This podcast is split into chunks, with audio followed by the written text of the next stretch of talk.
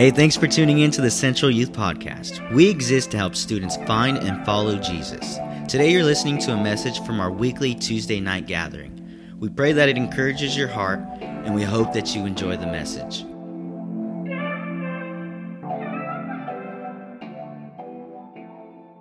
What's up, everybody? My name is Michael Corral. Uh, many of you guys might know that already, but hey, I'm the youth pastor here at Central Christian Church. So awesome to have you guys. And we are uh, going through this thing over the last couple weeks of our cultures as a youth group. And this last weekend, we have the privilege of going to Great America and doing some evangelism, praying for people, blessing people. And today, we are going to talk about something that I am calling curious. You know, naturally, we humans are curious people, right? We all have th- different things that we do that we're curious about. And there's even some things that we don't really think about that are kind of curious. Uh, if you guys didn't know, it's impossible to hum. You know, when you go, hmm, uh, it's impossible to do that while holding your nose. Go ahead and give it a try. Exactly. A weird thing, right? Here's another thing that's kind of curious, got me thinking is that you, did you know that the world's largest waterfall is actually underwater? I'm not sure how that makes sense. Or perhaps we're curious about things even within this room. Why does Michael only wear black? Why does Sean love pajamas? Why is Erica obsessed with corn? And why is Pastor Tim so tall?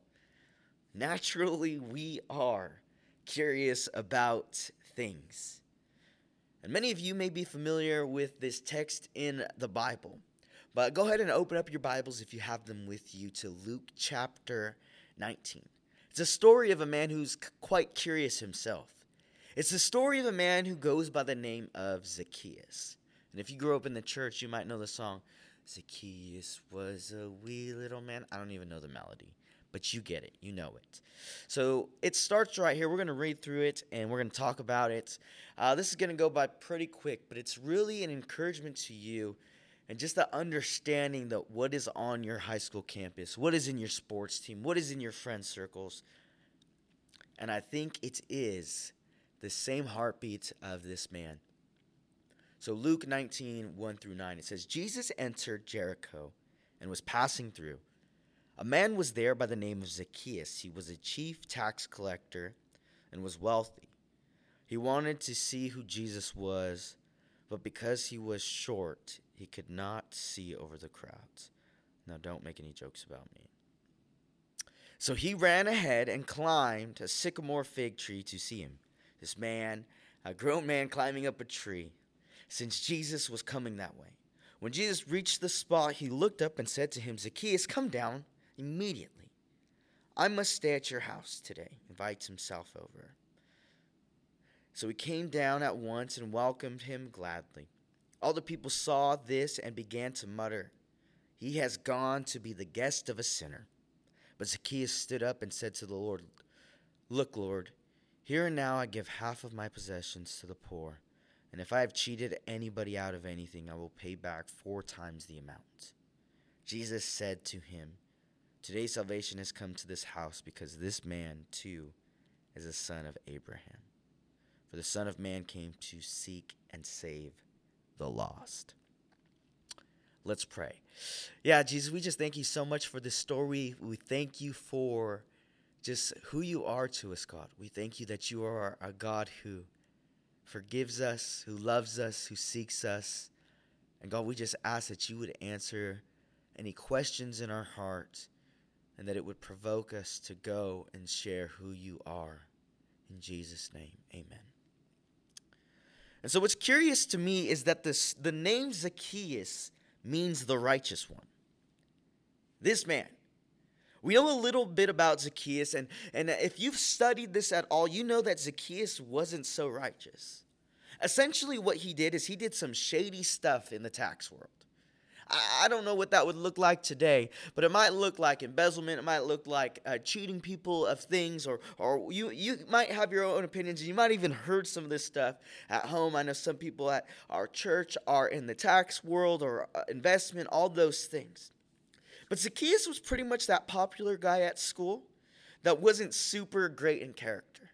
He looked all awesome to everybody, but deep down inside, there's something that was wrong with him. There was something in his character that just made him a little bit off. You see, here's what we know though that though he was bad in the eyes of the Jews, of the people around him, of the people at school, he was bad in their eyes, he was also precious in the eyes of Jesus. He was a precious lost sinner. And so here's two points that I want to make in result of understanding this story. Is that in this moment, point number one is that a man became a child. Typically, men don't run for anything, right? How many of you guys ever go outside and see a grown man chasing after the, the ice cream man? It's not a, a, usual thing, right? It's usually the kids. But here's what's true about curiosity curiosity is generally a characteristic of a young child. Many kids would go and touch that light socket just to see what it does. Or try to open up a door just to see what it does. It's, it's this whole, whole nature of a child interested in knowing something that it does not know. We've all been there. We're still doing that in times of our life, but it's so much more prevalent when we are children. And so this man, Zacchaeus, is, is climbing up a tree. He's trying to see what's going on. He, he want, he's probably has so many things going on with this whole crowd following a man. And, and John Calvin states it in a pretty crazy way. This is what he says about curiosity curiosity and simplicity are sort of preparation for faith. What does that mean? Is that curiosity the thing that makes us wonder, like, what is this? What is that? It draws us close to understand the reality of faith, to believe for something we can't see. Imagine the questions running through his mind. Why such a big crowd? Who is this Jesus? What do they have that I don't? Imagine the questions in your school. Man, what's so different about canon? What's so different about Josiah? What's so different about Sean? Man, why do they have a joy that I've never seen? It makes people become children, it makes people curious. The second thing I want to talk about is that a seeking man became found. Zacchaeus thought he was seeking Jesus, right? He was climbing up that tree. He's like, I'm checking him out. But Jesus was seeking him. We can see that in verse 10. It says, For the Son of Man came to seek and save the lost. See, isn't it true for all of us?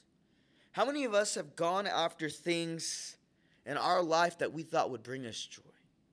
We think we're, we're searching for this joy. We think that hanging out with this group of friends or, or doing these things that other people are doing are going to bring us happiness. But then we leave feeling shame. We, we know we are not in the right. We know that we have done something out of what we were created for. Our curiosity draws us to maybe that hope that they have is something that I need. But little do we know is Jesus is right in front of us. When we chase after that joy, we chase after that peace, we chase after that love and acceptance, Jesus is in front of us with that, ready to give it to us. Now, some of you guys are kind of newer to our group.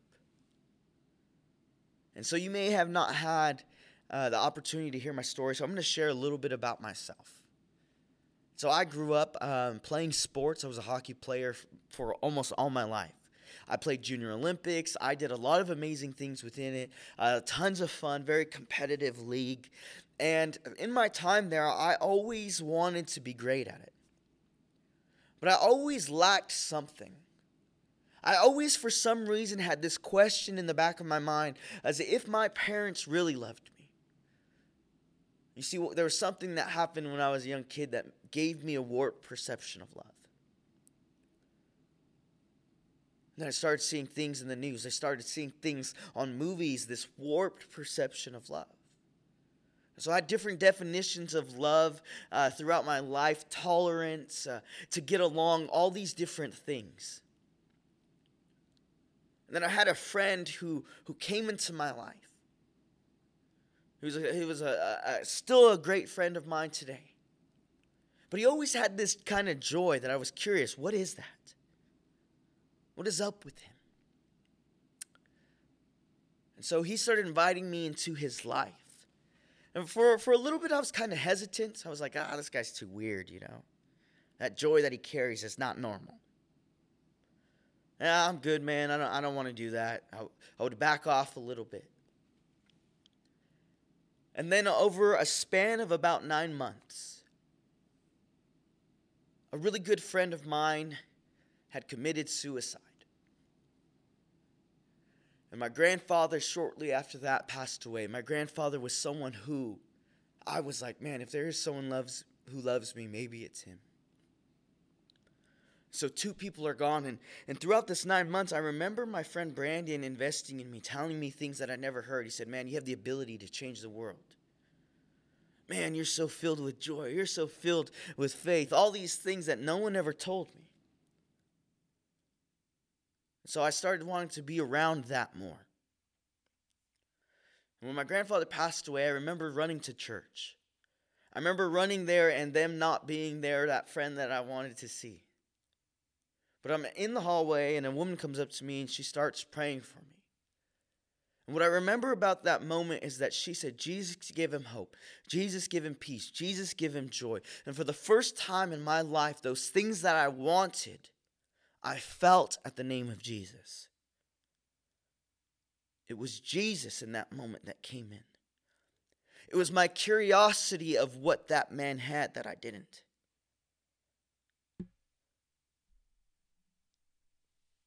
You see, it was, it was me being so curious about him. What did he have that I didn't? Who was this Jesus he talked about? What is love? Am I even loved? And I'm not going to lie. I had a great youth pastor. I had solid leaders and coaches. But it was someone your guys' age who provoked me into that experience. It was someone your age who changed my life.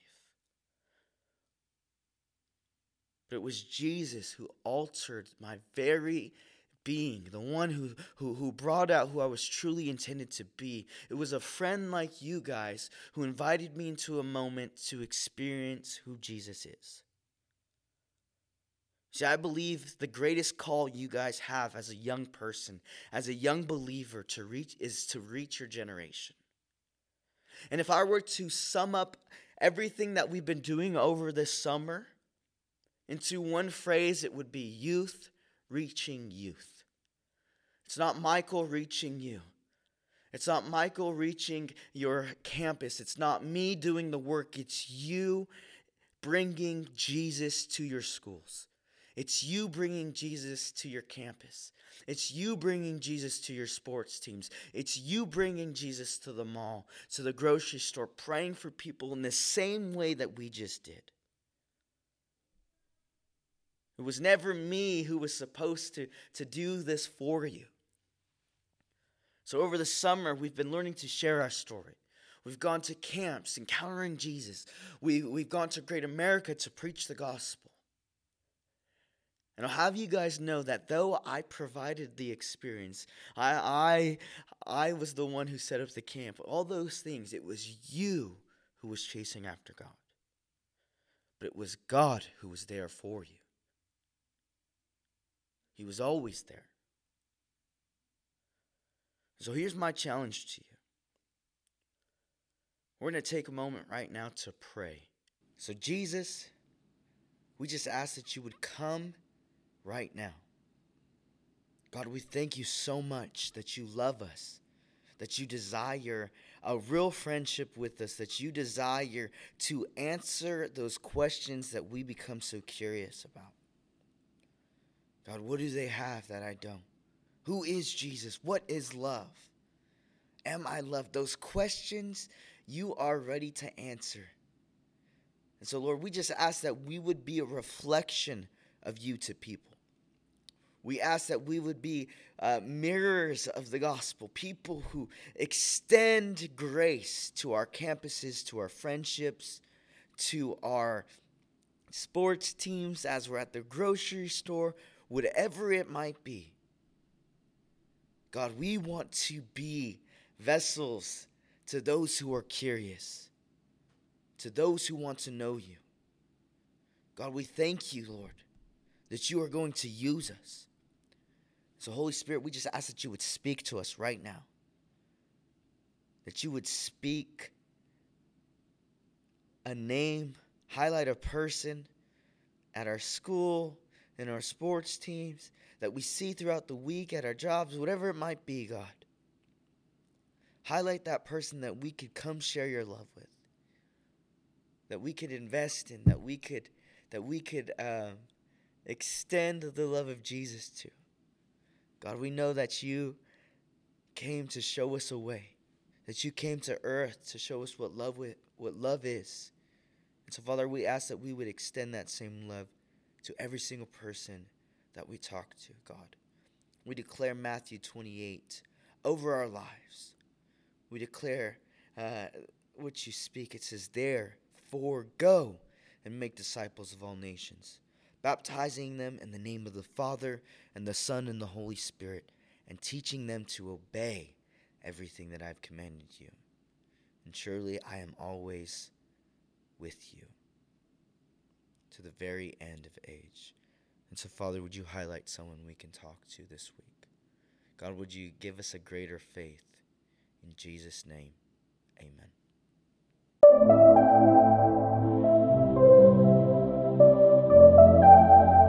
Thanks again for tuning into today's episode. To get more information about Central Youth, head over to centralsj.org forward slash youth.